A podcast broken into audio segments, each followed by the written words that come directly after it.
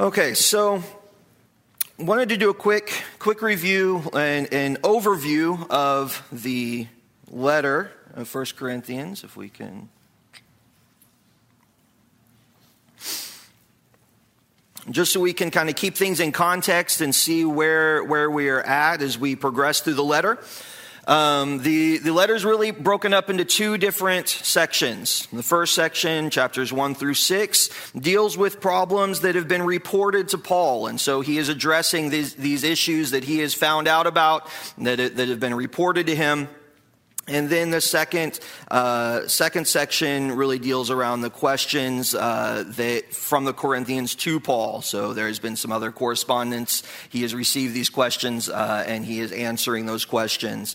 Uh, chapter 1 we we looked at the idea of uh, Paul addressing the division and uh, the division that was there in, in Corinth and the wisdom of men. He, he addressed this idea of the wisdom of men. He then expounded on that in chapter two, um, where he, he said, your, your faith shouldn't belong in men. Your faith does not belong in men, but it's in the gospel of Christ. And he, he compared the wisdom of men versus the wisdom of God and, and, and dove into that. Uh, chapter 3, he, uh, he talked about those that, that, those who came and taught them were merely servants of God. They weren't to be raised up one over another. Uh, Paul was no different than, than Apollos and no different than Cephas. They were all there for the purpose of teaching them the gospel of Christ. And that is, that is who they believe. That was their foundation. Chapter four, we looked at the proper view of, of preachers and teachers, and he went in, into a little more uh, detail around that. Today we'll be in chapter five, and we're going to look at the idea uh, of, of what they should do with a brother who is in sin, who, who is among them. And so, so uh, he addresses that, another issue that he saw that was reported to him. In chapter 6, uh, Christians are taking one another to court, and, uh, and he's dealing with some, some more uh, uh, uh dealing with sexual immorality there and, and, some more issues there that he, he's uh, found out about. Then he switches gears, uh, begins answering those questions in chapter 7. And in chapter 7, he's really talking about the concept of marriage. They had some questions around that, um, especially in how it related to the present distress that they were in at that time. So uh, that, that's chapter 7. Chapters 8 through 10, uh, he, he uh, addresses questions around um, specifically thing, eating things that meat that was sacrificed to idols and how that applied to uh, the, the, Christian liberties and the freedom that they had in Christ. And so he addressed those, uh, those things. Chapter 11, Paul addresses questions around the subjection and, and authority um, and a proper view of, of the Lord's Supper, uh, addresses those things. Uh, chapters 12 through 14, Paul writes to them about uh, spiritual gifts, something that they boasted about and were very, very proud of, of, having those spiritual gifts. So he, he spent some time talking to them about, about that. In chapter 13, saying that love was more excellent than those spiritual gifts. And so we have the, the chapter on love there in chapter 13 and, and gave some guidance in chapter 14 on how to use them in their worship. And then chapter 15, Paul addressed some false beliefs around re- resurrection and, and, uh, and, and and talked about uh, what that meant for them. And then he closed out the, the letter in chapter 16, talking about the uh, contribution uh, collection of the saints, and then some concluding remarks.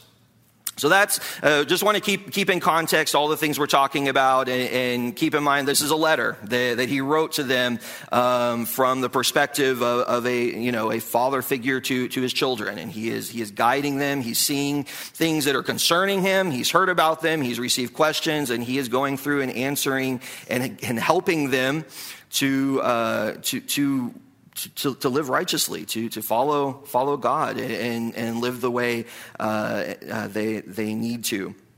So uh, we, we've looked at chapters one through four already. We focused on the, the problem of division. We talked about the idea of them misplacing their faith and putting one man before another. And I found it interesting through those four, four chapters just how many times Paul mentioned Jesus Christ and especially in the first chapter alone, in about the first 13 verses, he mentions Jesus 12 times.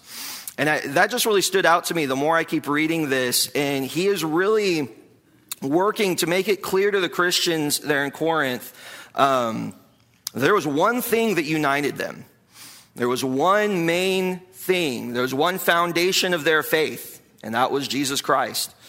That, and he, he continues to remind them they may have divisions over other things, they may have questions on how to handle certain situations, but Jesus Christ is, is, is, the answer. If they go back to the foundation, to Jesus Christ, to what they originally believed, to what they were originally taught, that, that, that's their message. That was the message of the apostles, and that's what they need to follow.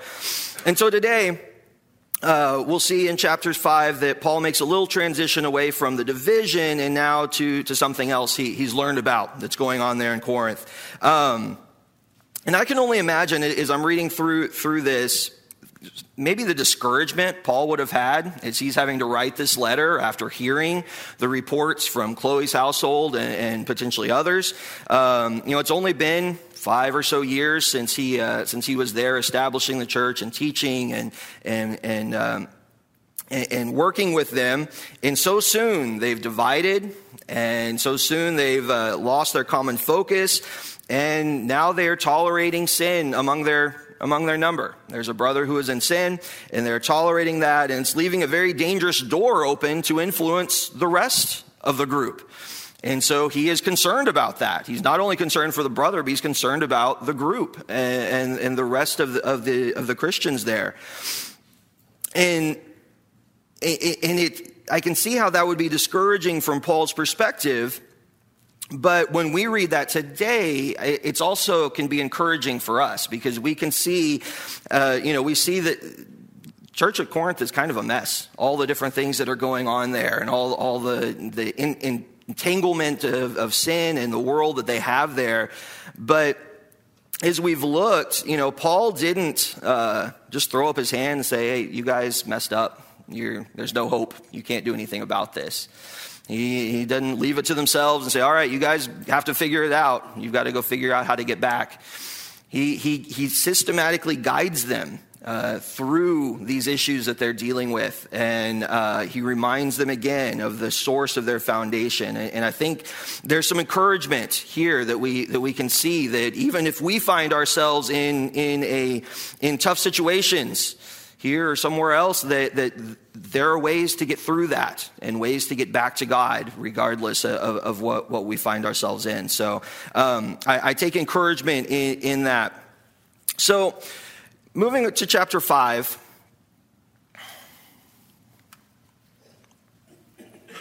What, in a nutshell, what, what is chapter 5 about? If we were going to just a quick quick summary, real brief. What, what is chapter 5 about? Church discipline. Yeah, how, how to deal with, with sin in the church. Uh, and, that's, that's what he is, he is dealing with. The, there's a man living in open and unrepentant sin, and uh, he should be removed from their fellowship and association. That, that's what Paul is saying here in the chapter. Um, so I want to take a minute. This is a short chapter, 13 verses. So I'd like to take a minute and just read that together. Um, and, and, and, and just take a look, and, and we'll kind of break it down in a second and, and look at what, uh, what, what Paul is saying. But let, let's go ahead and read the first 13, or the 13 verses here. It is actually reported that there is sexual immorality among you, and of a kind that is not tolerated even among pagans, for a man has his father's wife. And you are arrogant. Ought you not rather to mourn? Let him who has done this be removed from among you. For though absent in body, and I am present in spirit, and as if present, I have already pronounced judgment on the one who did such a thing. When you are assembled in the name of the Lord Jesus, and my spirit is present with the power of our Lord Jesus, you are to deliver this man to Satan for the destruction of the flesh, so that his spirit may be saved in the day of the Lord. Your boasting is not good. Do you not know that a little leaven leavens the whole lump? Cleanse out the old leaven, that you may be a new lump, as you really are unleavened. For Christ, our Passover lamb, has been sacrificed. Let us therefore celebrate the festival, not with the old leaven, the leaven of malice and evil, but with the unleavened bread of sincerity and truth. I wrote to you in my letter not to associate with sexually immoral people not at all meaning the sexually immoral of this world, or the greedy and swindlers or idolaters, since then you would need to go out of the world. But now I am writing to you not to associate with anyone who bears the name of brother if he is guilty of sexual immorality or greed, or is an idolater, reviler, drunkard, or swindler, not even to eat with such a one. For what have I to do with judging outsiders? Is it not those inside the church whom you are to judge? God judges those outside. Purge the evil person from among you. There are three main things we see in this chapter. If we were to break down, do an outline of this chapter. In verse 1, we see the problem. Paul, Paul lays out the problem that there's a fornicator among them. There, there's, there's a man in a, in a sinful relationship that is, that is currently living among them. Um, verse 2 is the problem, uh, or not just the problem, but the failure on the church's part, on the Corinthians' part, and the fact that they haven't dealt with that fornicator properly. And we're going to see that their attitude isn't right towards this situation. And so that, that's, that's verse 2. And then the remainder of the chapter, Paul then gives the instruction on what they need to do in this situation. Um, and, the, and that they need to put the fornicator away from them. So, so diving into the text here, in verse 1, it starts out, it is actually reported that there is sexual, sexual immorality among you.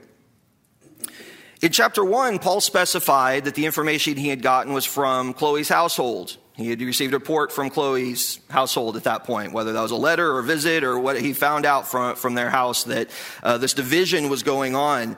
But here in chapter 5, he says it is, it is, actually, uh, is actually reported and in other places where that word is translated, it means wholly or altogether. And he's saying, basically saying, this is common knowledge. I've heard this from several places that the, this, this sin is going on. This is, this is common knowledge. Um, this has been reported potentially from more than one, uh, one source. He's saying many people are saying these things about the sin that, that you are tolerating and, and are, are, allowing to be in your group in, in Corinth. This is generally known, and, and I believe it to be accurate.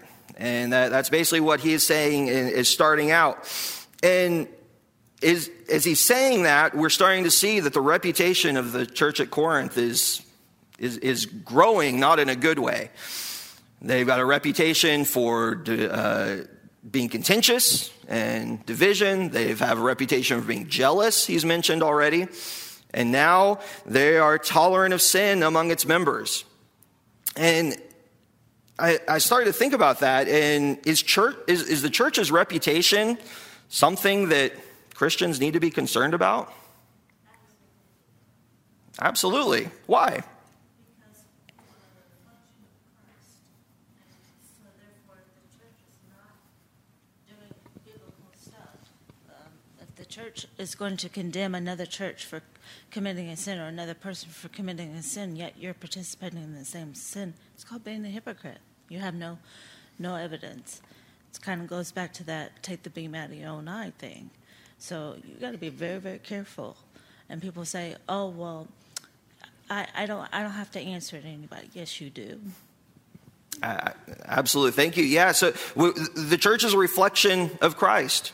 And, and we do have uh, that responsibility we, the, to, to, to make sure our reputation among the community is good standing, right? We, we need to have that, that, uh, that reputation. Paul is very concerned about his reputation as he goes from town to town and teaches. That's something he, he, he talks over and over about is making sure his reputation is clear. And I think the church, is, uh, church has that reputation as well. And it's something that we should be uh, concerned about, especially when we are trying to uh, evangelize and bring people to, to Jesus. And we're trying to, to show that. John?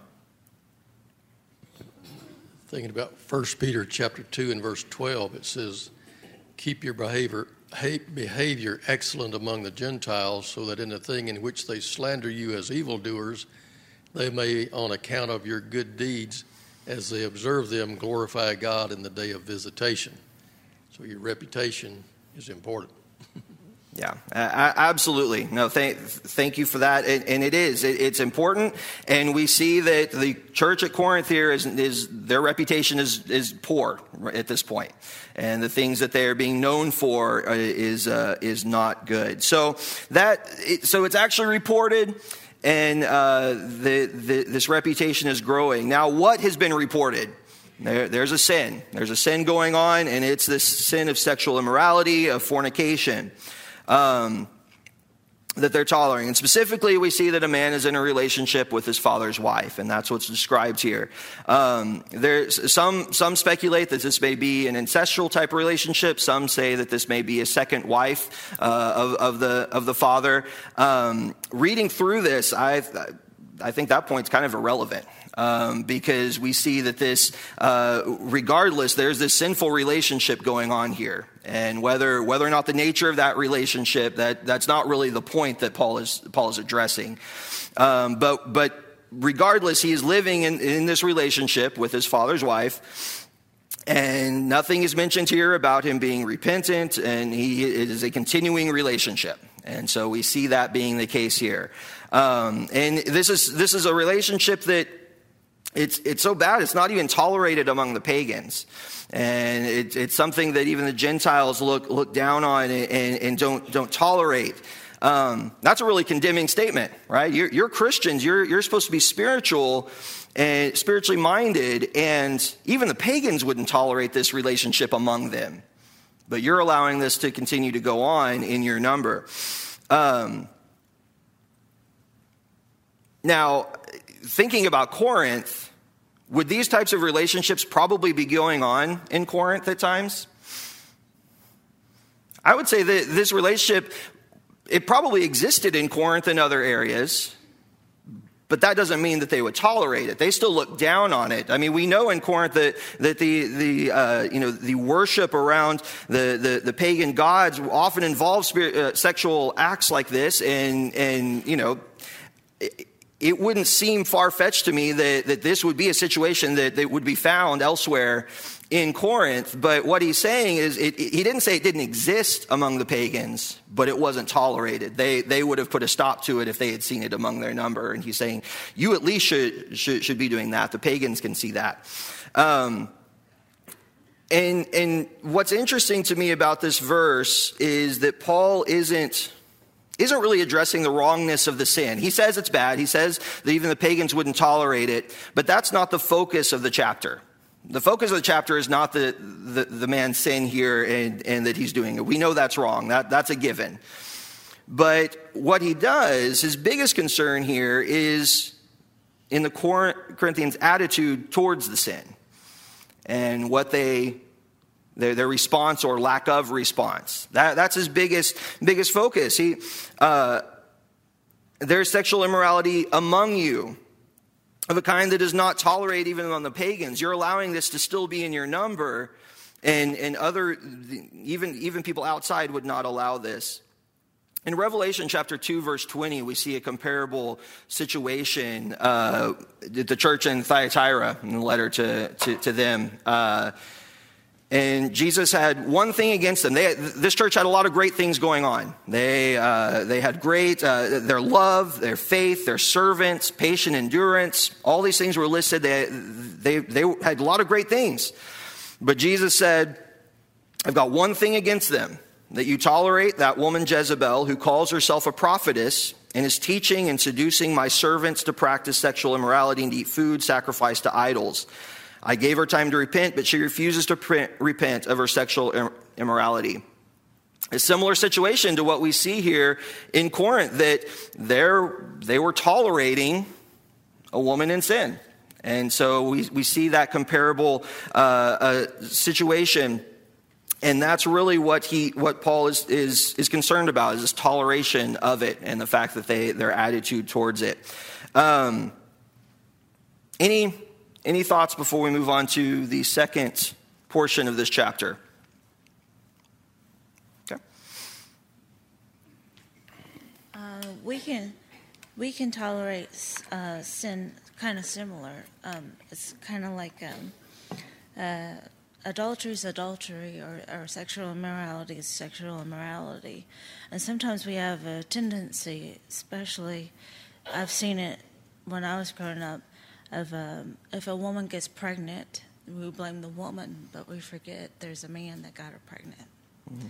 So, um, you know, stuff like that. Um, you got to be careful about stuff like that, and you know, because you can fall into this category. Sure, it, it, can it can be easy to fall into this and, and, to to become tolerant of of situations like this in in our number. And you know, anytime people are involved, anytime feelings or emotions are involved, and things get entangled, it can be difficult to separate out the you know the sin from from that. But I think what we're going to see as we go through here is that the the when Paul gets to the instruction, it it's done out of love. And, and, and, and, tolerating is actually an unloving response to, to the situation for all, all parties involved. And so we'll, we'll see that as we continue to go.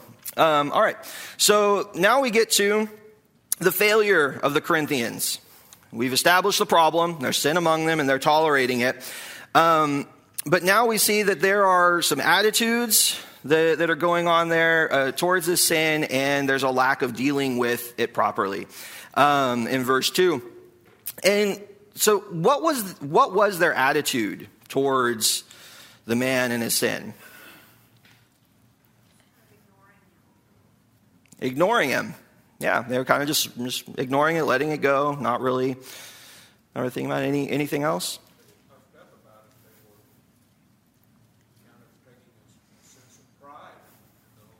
Yeah, yeah, they were puffed up. They, they were arrogant. They were boasting, it said.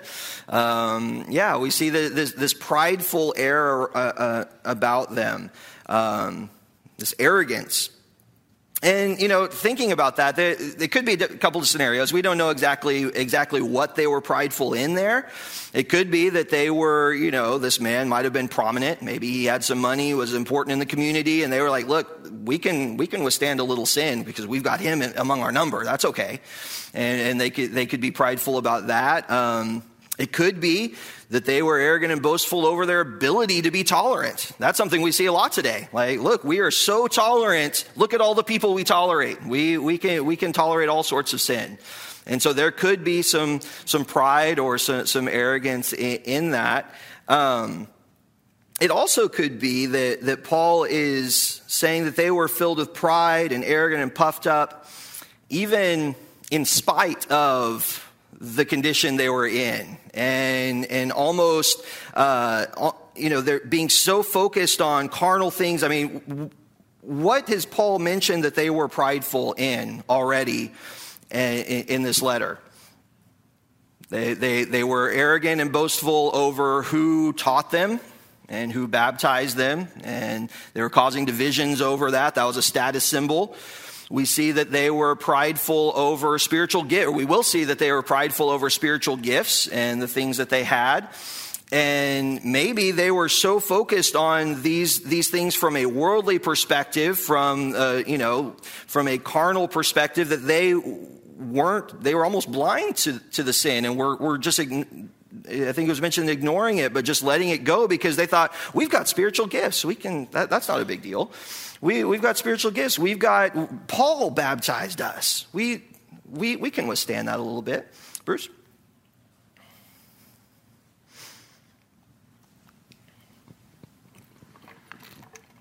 We're not told whether they had elders or not, but as you read through Corinthians, there's a definite lack of leadership who should have squashed this as shepherds.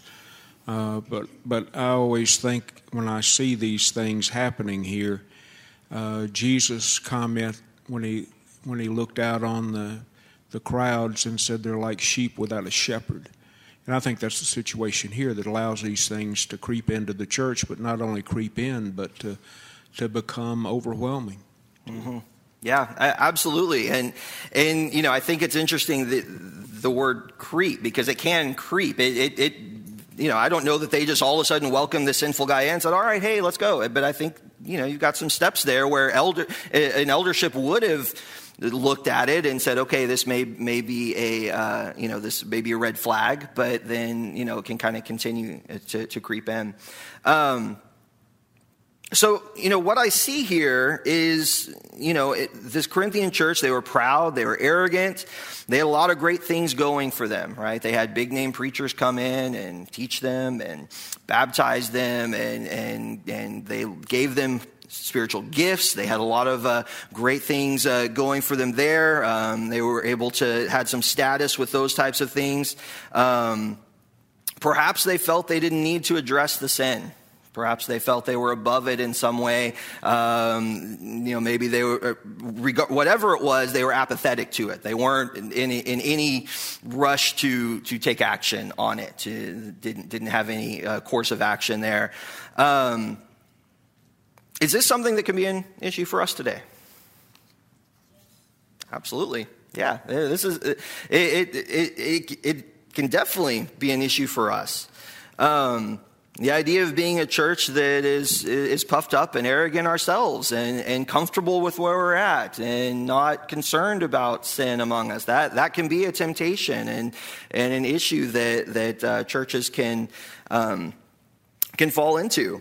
Um,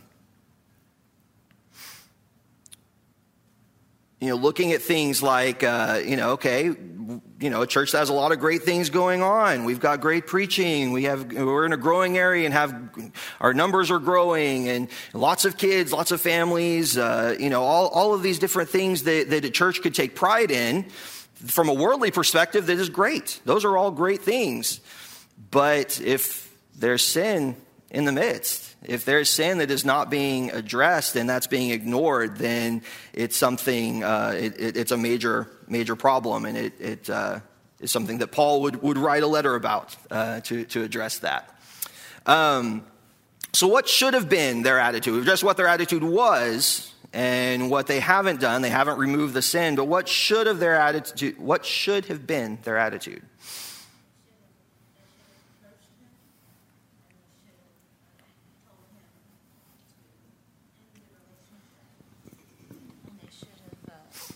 They, uh, they, they, if there was elders, they, they should have took him aside and said that. And if he refused to repent, he should have been withdrew, withdrew from immediately. Mm-hmm. absolutely. They, they, they, should have taken action, right? They, they should have jumped in and, and, and taken action to remove that. Yes, sir.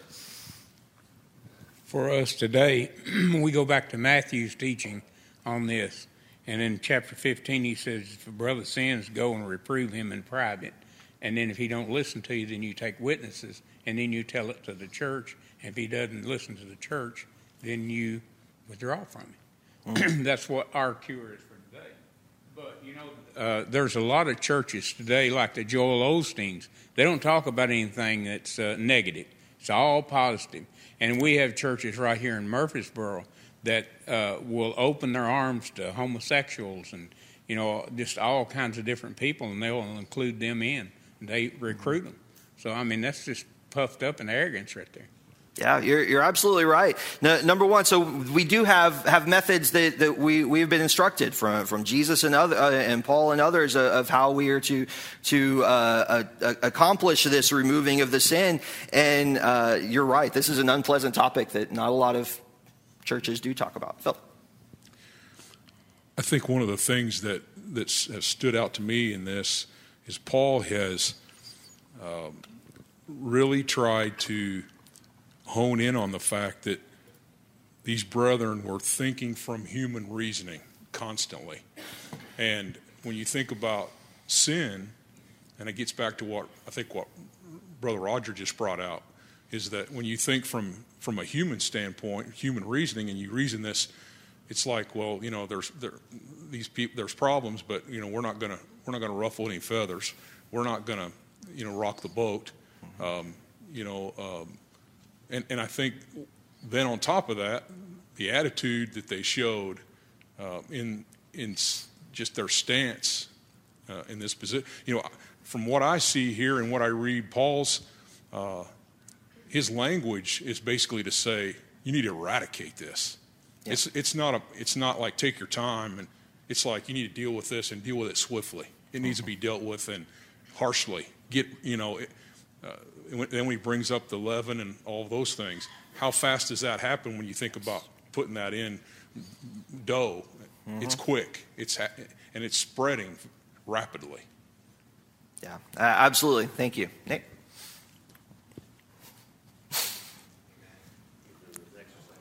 Okay. oh, all right. Okay.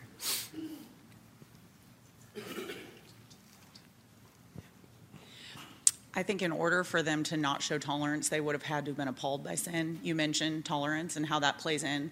And I think that's, you know, we're seeing that today in, in our culture. You mentioned that this is something culturally that probably would have been going on.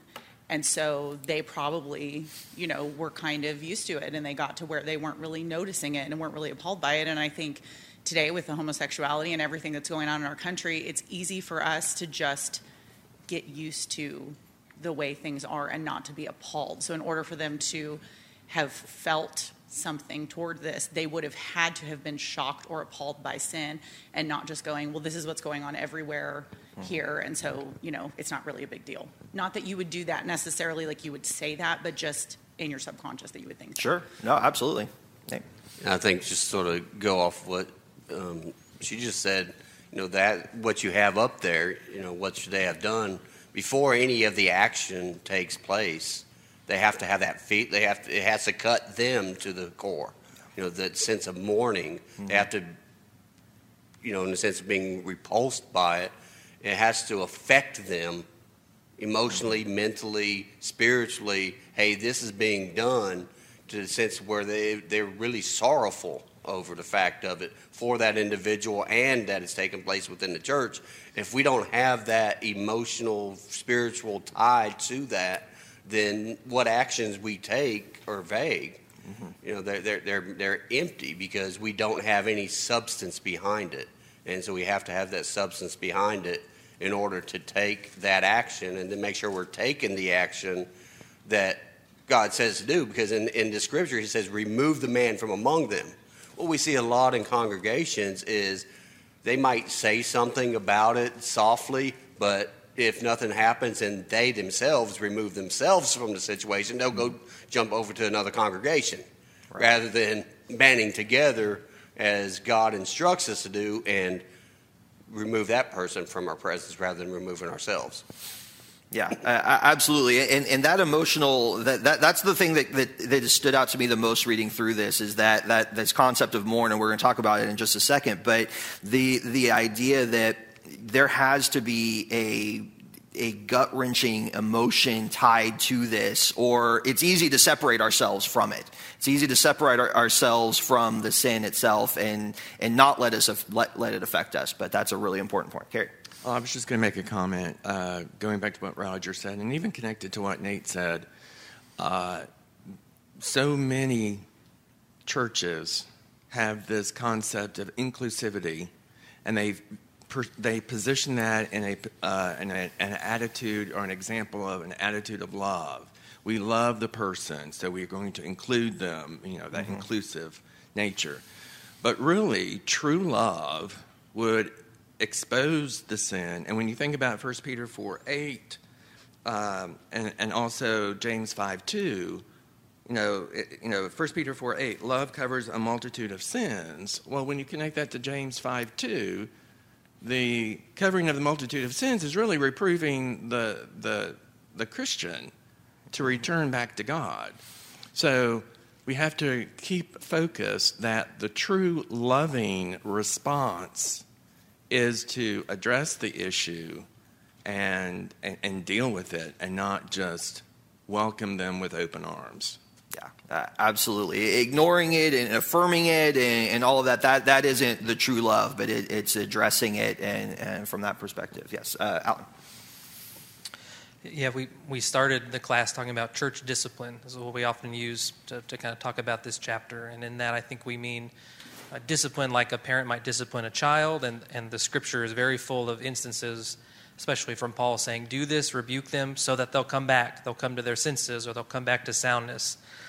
And there's a little bit of that here, but on balance, Paul seems to be talking a lot more about the benefits for the group, is why they should do this. This chapter mm-hmm. almost seems a little bit more focused on the church being disciplined in the way an athlete would be disciplined with their nutrition and their training, and that they cannot let these things come in because he's going to he's going to talk about why because this has potential to change you. Yes. This has potential to harm your interaction, your access to the Passover lamb.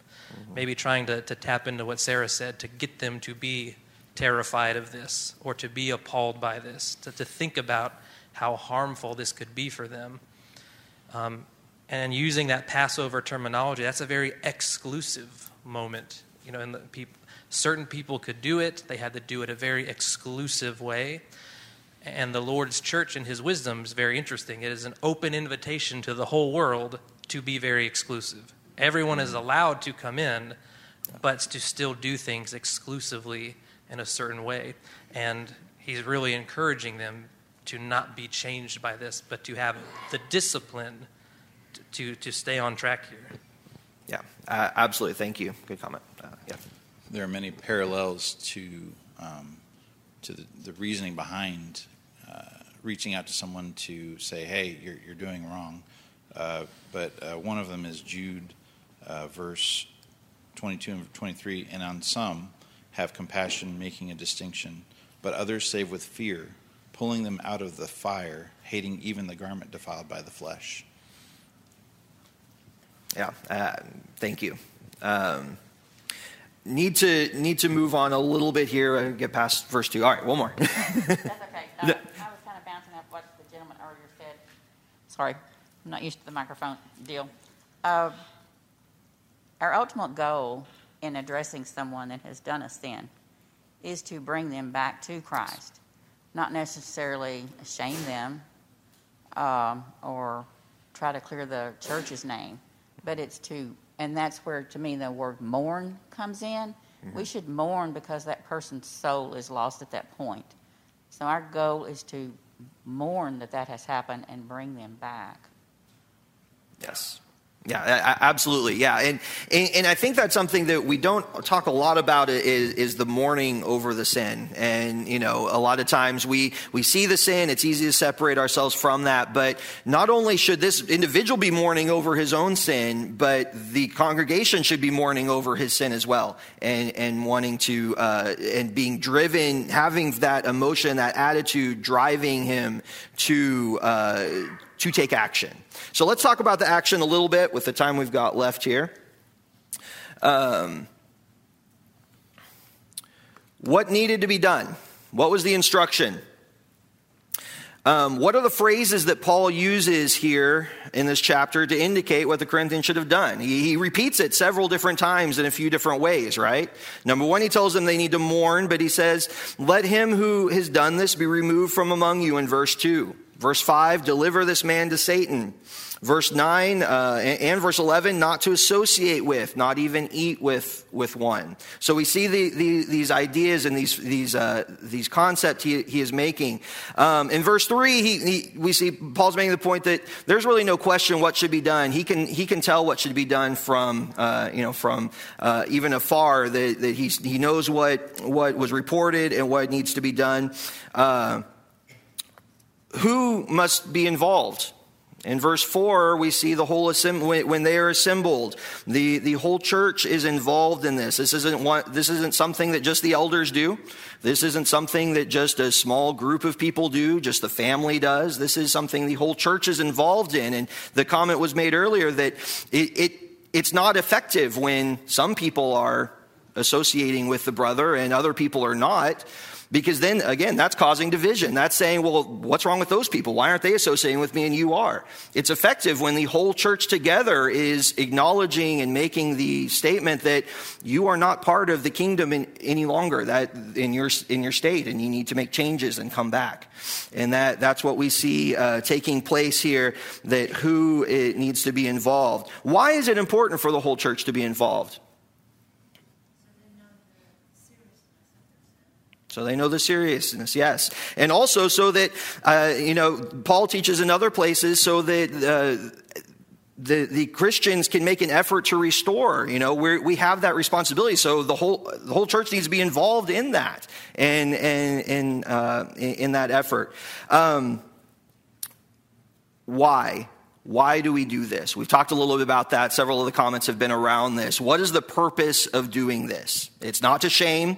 It's not to uh, to to put put uh, you know put really in a negative context.